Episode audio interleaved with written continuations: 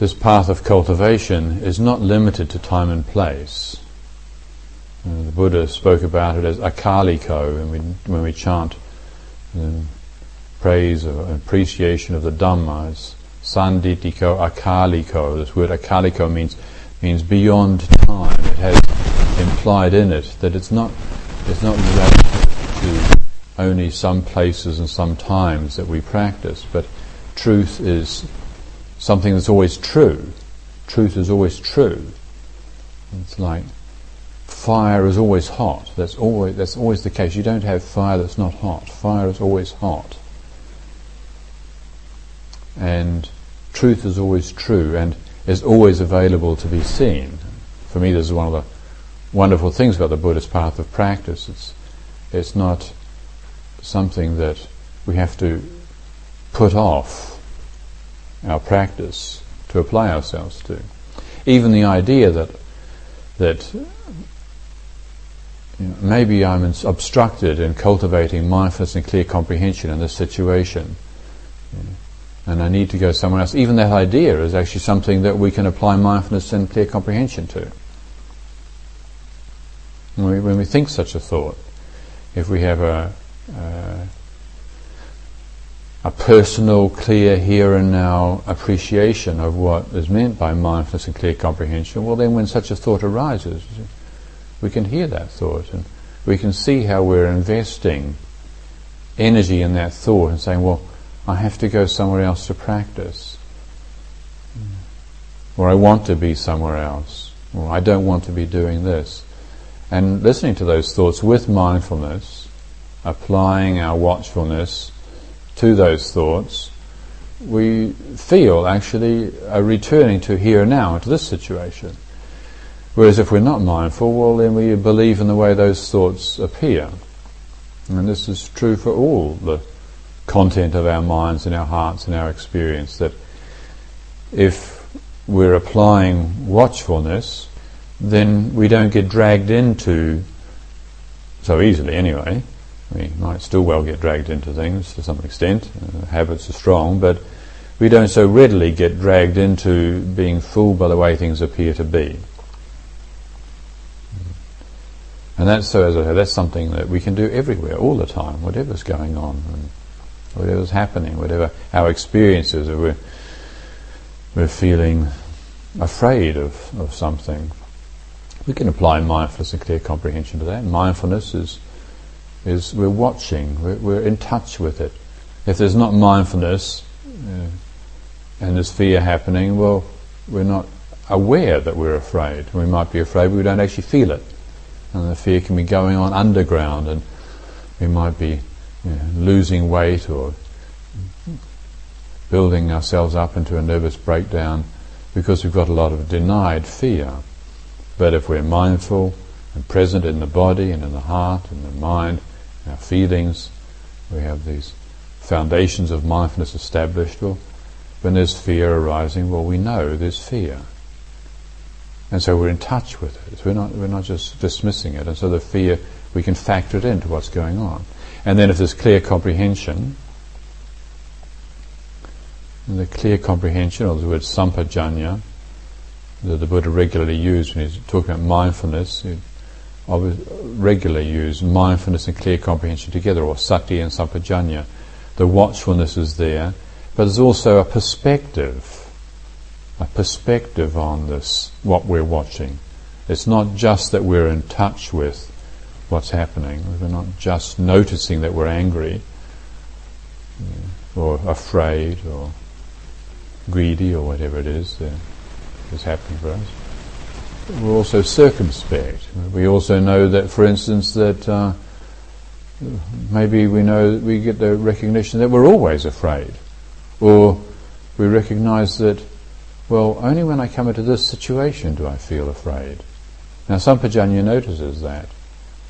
Mindfulness is in touch with us, brings us in touch with us. The watchfulness brings us into that conscious relationship with what's happening. Clear comprehension gives us a, a perspective on it. And, and surely this is something that we can do in any situation. It is true that if our life becomes too busy and, and too active, well, this possibility is is uh, is obstructed, and, and, so the Buddha did speak in, in praise of simplification. But we only need to simplify to the optimum degree. We don't have to all go off and join monasteries. That's just not the case. That's not suitable for everybody. But that doesn't mean to say we can't practice. So I would encourage a confidence that this path of cultivation is something that we can really progress on in all situations whether we're feeling healthy or whether we're unhealthy, if we're sick. A, in regards to this, I can remember Ajahn Chah uh, speaking to the monks, and he was saying how sometimes monks come to him and say, "Oh, you know, I ask them how your practice is going." And say, "Oh, I, I haven't been practicing, you know, for several months because I've I've been unwell." And he, he always says, well, if you can't practice when you're sick, you can't practice when you're healthy. Practice is something you do in all situations. They then go on and usually give the talk that uh, is that not just when you're sick or healthy, but also in, in other situations, like when the monks would go down to Bangkok to renew their visas and then come back and Ajahn Chah would ask, how did you get on down in Bangkok? And he said, oh, and monks would often reply, oh, it's hopeless. I couldn't practice in Bangkok. Was no good down in Bangkok. And I'm so pleased I'm now back in the forest. I can practice again. Get on with my practice. And Ajahn Chah would have this same kind. Well, if you can't practice in Bangkok, you can't practice in the forest. If you can't practice when you are tired, you can't practice when you're full of energy. In other words, practice is not limited to how we're feeling or the stuff that is passing through awareness, practice is defined by how conscious we are of the stuff that is passing through awareness. So even when the stuff that is passing through awareness is is tiredness, which uh, we easily fall into the perception of I'm too tired to practice. I'm just got to go to bed because I can't practice while I'm tired. Actually, this is not true. If we've developed our mindfulness and clear comprehension, it is possible even to simply feel tiredness as a state, as an energetic, on an energetic level, on a physical level. You can, you can sit there, you may not be able to put yourself into your best full lotus posture, but even sitting in a chair, you can feel this is the feeling of tiredness. Feel this and get a perspective on it and reflect. Say, well, how does tiredness affect me? and reflect on that. And this is practice. This is mindfulness and clear comprehension. We don't have to wait till we're full of energy. When, as a young monk, I, living in certain, some of the monasteries I lived in, it was the regular practice that every full moon and new moon, in fact, every half moon as well, every every every week, one night a week, the whole monastery used to sit up in meditation all night. We would start at evening puja about seven o'clock, and and there'd be puja chanting would, you know, you think that now ten or fifteen minutes is too much, or some of you do, but uh, I tell you that the puja we used to do over there was twice as long as that in Pali, and then would translate it all into Thai as well, and uh, it was quite an ordeal, and it would go on and on. So we'd do about an hour of this chanting business, and then we'd start sitting and we'd sit right through, sit and walk right through until three in the morning, and then we'd do morning chanting, and that would be even worse than the evening chanting. And after morning chanting, then you'd go out on alms round to the village, and then come back and crash, lose all mindfulness and lose all perspective. But it was always good for uh, developing endurance.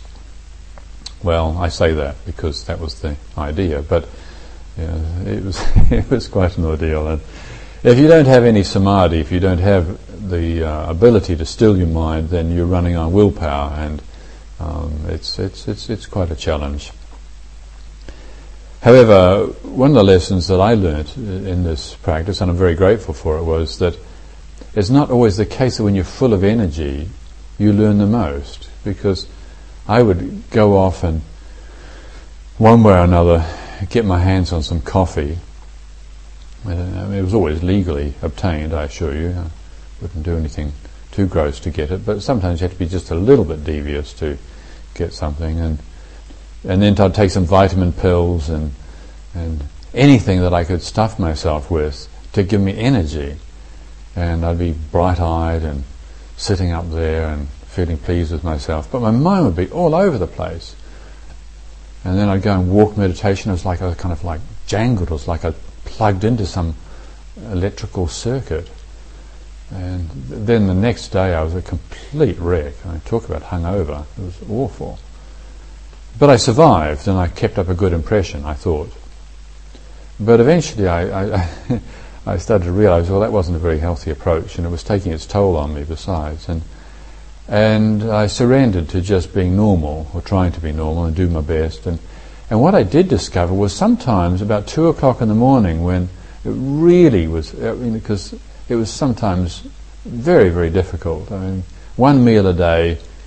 In those days, I, I was a little, I was skinnier than I am now, and didn't have a lot of excess energy and didn't have much samadhi at all. So it was really hard work to last through the night. And at two o'clock in the morning, I was really scraping the bottom of the barrel for any energy. But miraculously, it was at that time when not only was I weak, but also the obstructions of mind were weak. The tendencies of mind, the proliferations, the fantasies, the, my stunning creative ability was also wonderfully weak. And it made the mind quite peaceful. And I learned actually from that that it's not the case that you have to be full of energy to be mindful. Surely it's mindfulness and clear comprehension that we need to practice with. But you don't have to be full of energy. You don't even have to be healthy. I spent a lot of time myself being very sick in those early years of as a young monk. And but being very sick and really under the weather and feeling really hard done by and feeling very sorry for myself is still, if we understand the principle of practice, we can give rise to mindfulness and clear comprehension. Mindfulness, watchfulness is something we can cultivate in all situations. So it's important to understand this principle and not just think that we have to be bright-eyed and bushy-tailed all the time to be getting on with our practice. And in fact, some of the time we're also so bright-eyed that we, you know, so our delusions are very bright and full of energy as well. And and some, sometimes it's the case that you get really bright and full of energy. You can get also very seriously deluded. It's not always the best context for development of insight. However, mindfulness and clear comprehension are the uh, necessary uh, ingredients for the development of insight. So that that needs to be understood. That what we're encouraged to do is to cultivate this watchfulness, to understand what's meant by mindfulness and clear comprehension. The Buddha used various different metaphors for these things. And we, we all know the teaching on the five spiritual faculties of faith, energy, mindfulness, concentration, and wisdom.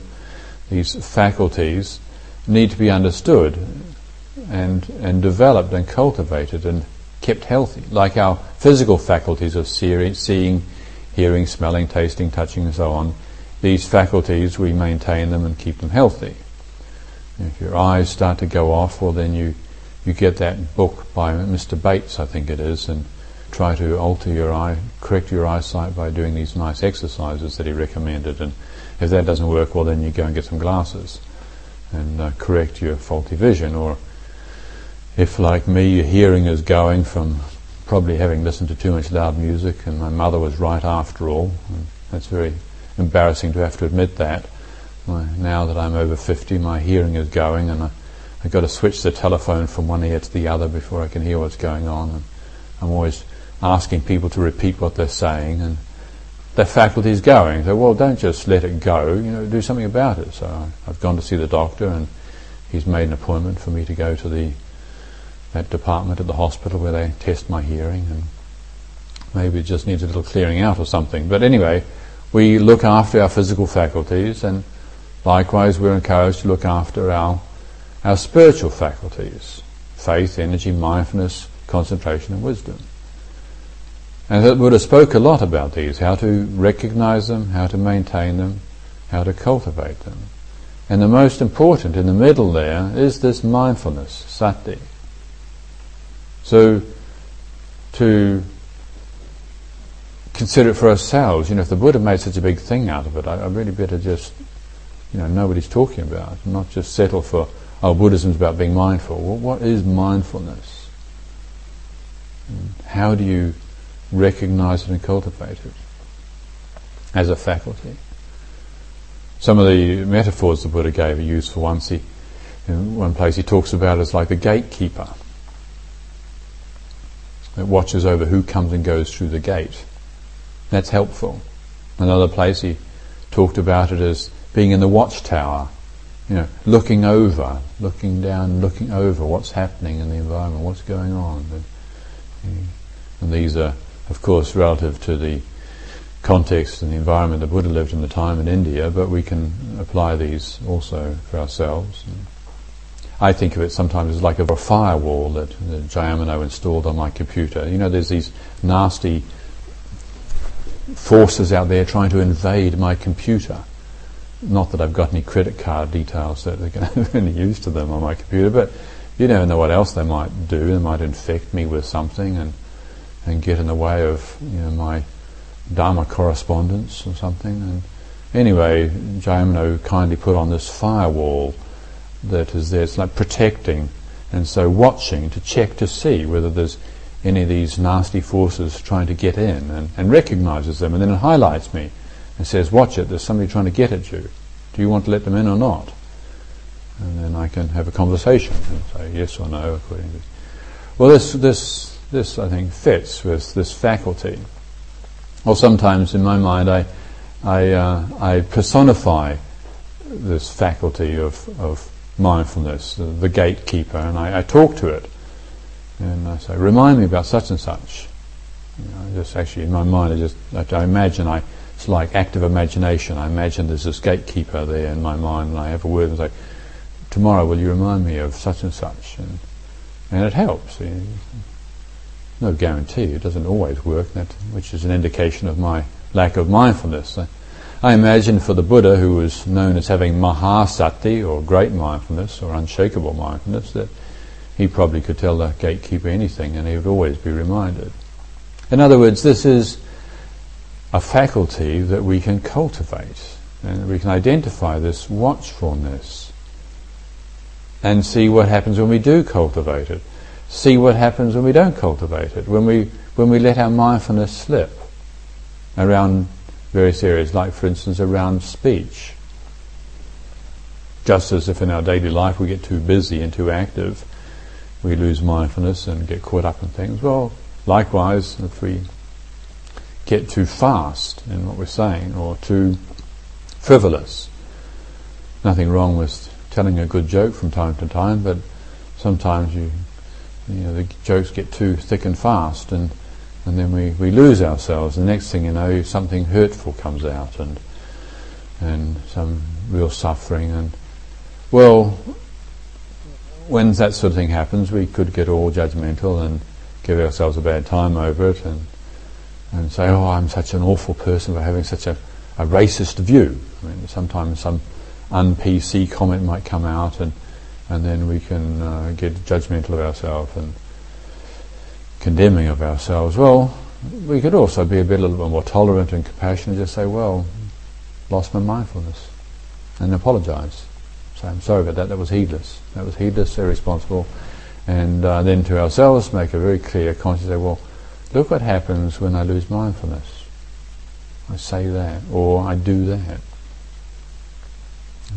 You lose mindfulness you, around work, and you can get caught up in the idea the more work you do, the better you're going to feel.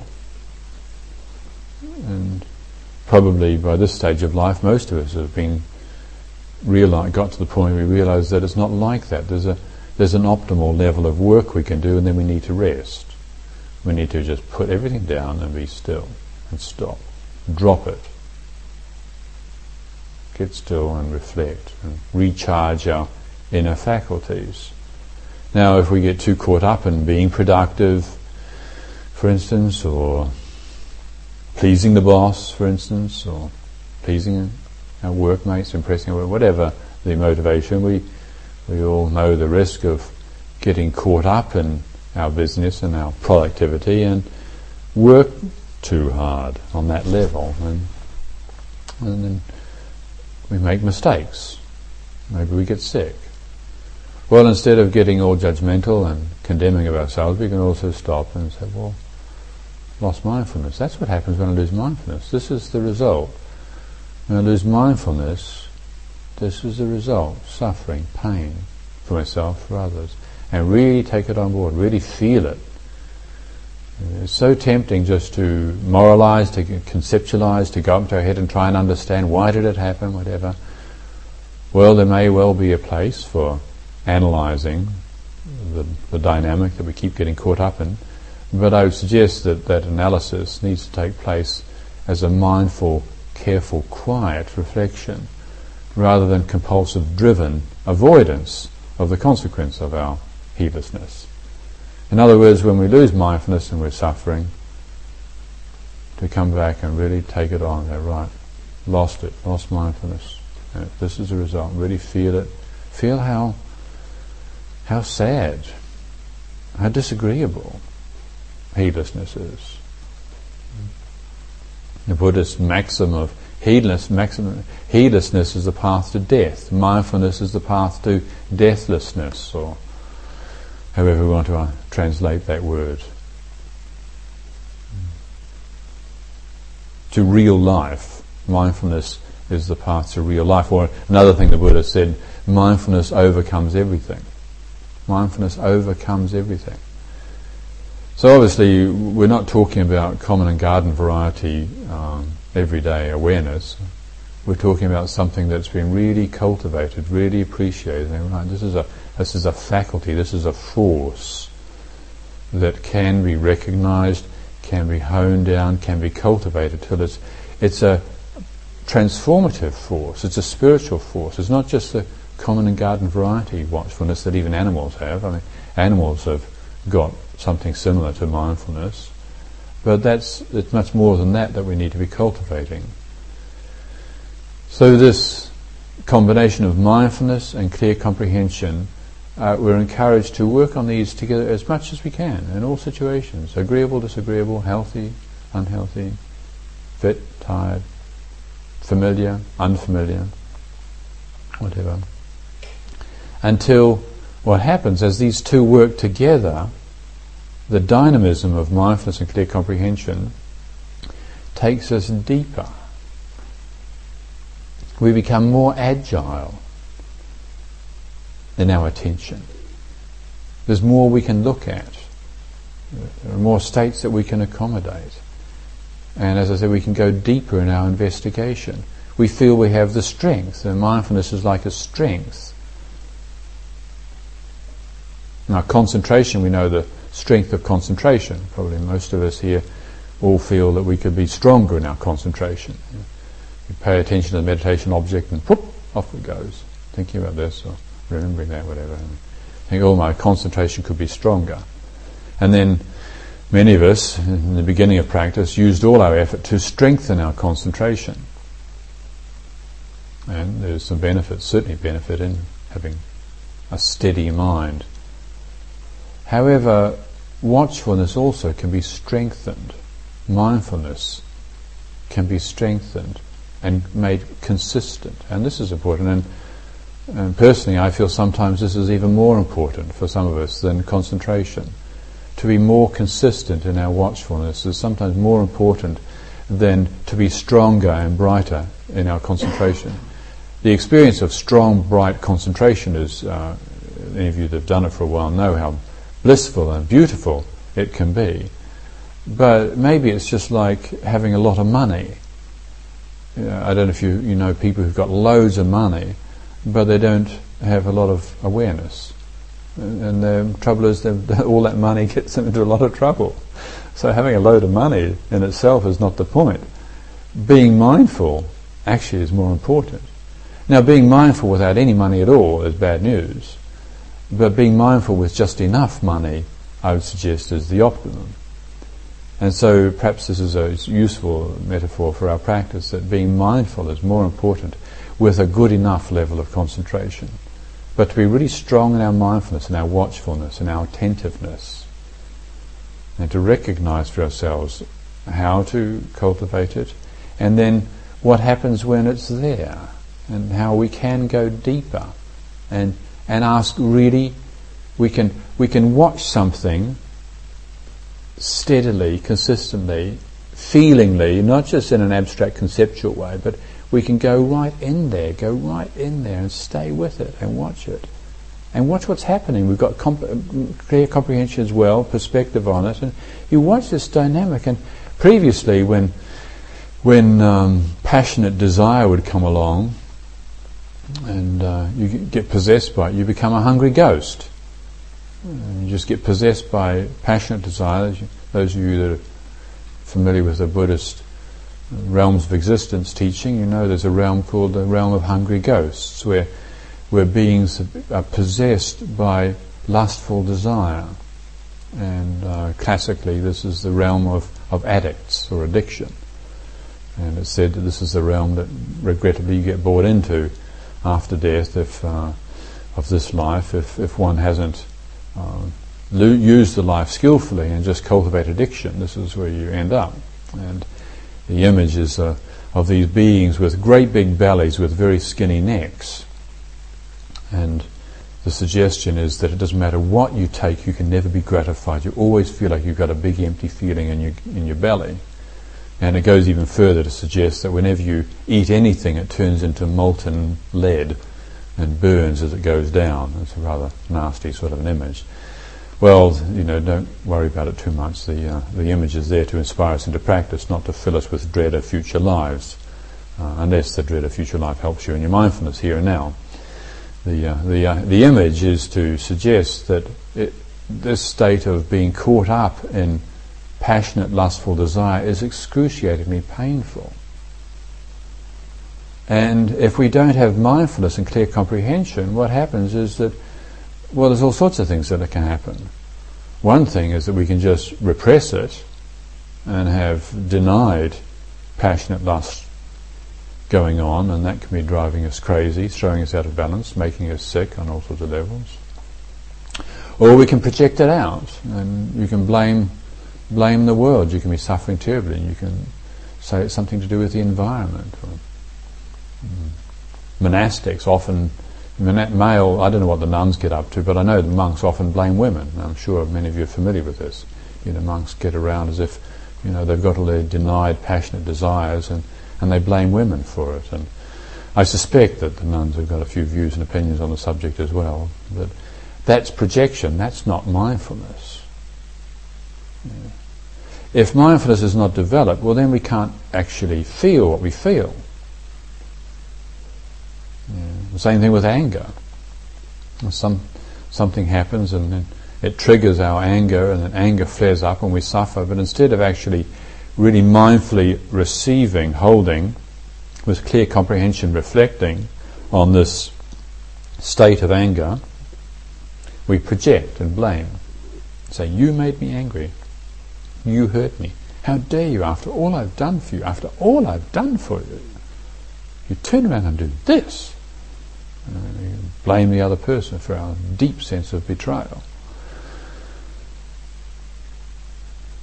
Well, when I say that mindfulness is what needs to be cultivated, that can sound like a simplistic answer. I'm not saying that it, it's simple and easy to cultivate mindfulness, but I do think it's important that we understand the principle that one of the reasons that we project our passions out onto the environment or onto other people, sadly, is because we don't have the strength of mindfulness. We don't have the strength of watchfulness to be able to stay with it in a situation where it happens. We can't be just working in ideal situations. We can't just have protected environments where these upthrusts of passion are perfectly convenient and appropriate. And they happen when it's often when it's unexpected and unhelpful, inappropriate. But the way to protect and prepare ourselves is to follow the encouragement of the Buddha to cultivate mindfulness and clear comprehension in all situations. You see, the image that uh, of Buddha images, sometimes people ask, how can we see Buddha's sitting, sometimes standing, sometimes walking, sometimes lying down, and it's it's for this reason that that this is a symbol of, of mindfulness in all postures, sitting, standing, walking, lying down is something that the Buddha often spoke about when teaching mindfulness. That it's something to do in all postures. In other words, not just you know sitting, standing, walking, lying down, but in all situations, whatever's going on. The encouragement is to turn to this faculty, apply it, mindfulness, clear comprehension, and go deeper. Follow it through until you reach the point of resolution, where you see and you feel. When you see, you feel. When you really see, when we really see something like doubt, maybe you've been pushed around with doubt for years, and you're always asking questions and having to have somebody give you the answer, and you feel embarrassed that that you can't depend on yourself, and you get to thinking that it's a permanent condition that maybe you're somehow inherently a failure or inherently limited and you're always going to have to depend on other people. Well, it could feel that way.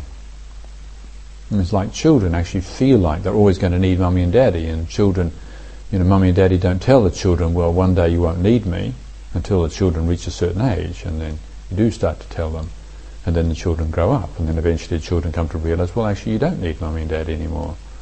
That's true. But at a certain stage, the, the children actually believe that they're always going to have to have mummy and daddy around. Well, also when our mindfulness and clear comprehension are not very strong, we do actually feel like we're always going to struggle with these conditions, like, for instance, doubt or loneliness, sadness, regret. It's always going to be this way. Oh, there's nothing I can do about it.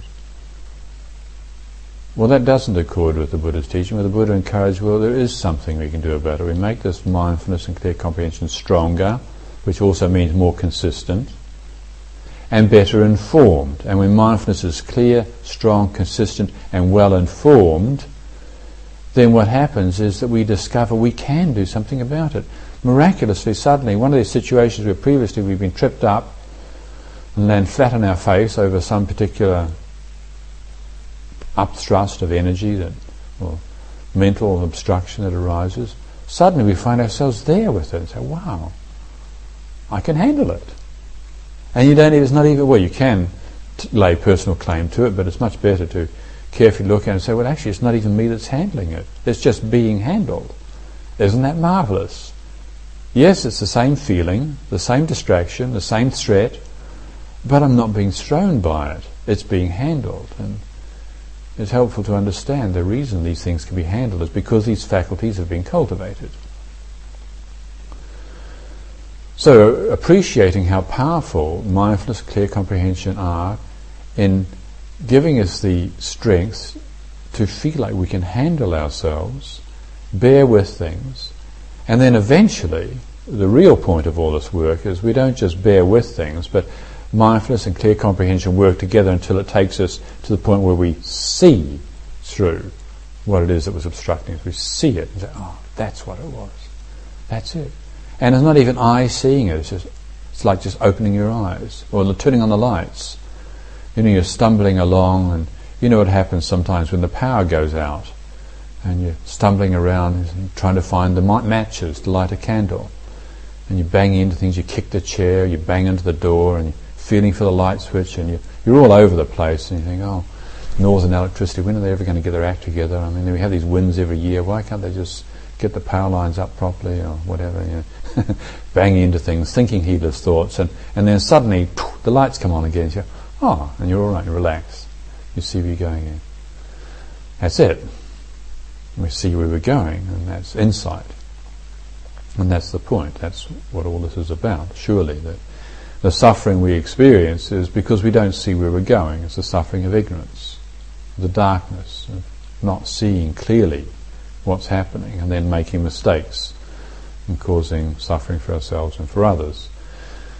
All what we can do about it is cultivate this mindfulness and clear comprehension, discover the capacity for being more agile, more able to apply this in all situations because we understand its value and we want to be consistent, then understanding its power to go deeper until we actually find resolution.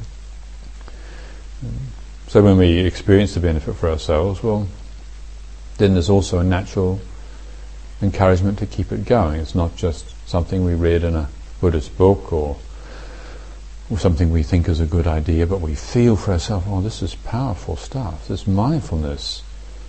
This is not just an idea. This is this is a force, a force of transformation, and really significant.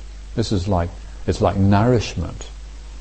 Whereas before we maybe used to feel hungry in our hearts and and and and isolated and lonely. And when there's the power of watchfulness, the power of mindfulness, there actually we don't feel lonely. We don't feel unable. We don't feel inadequate.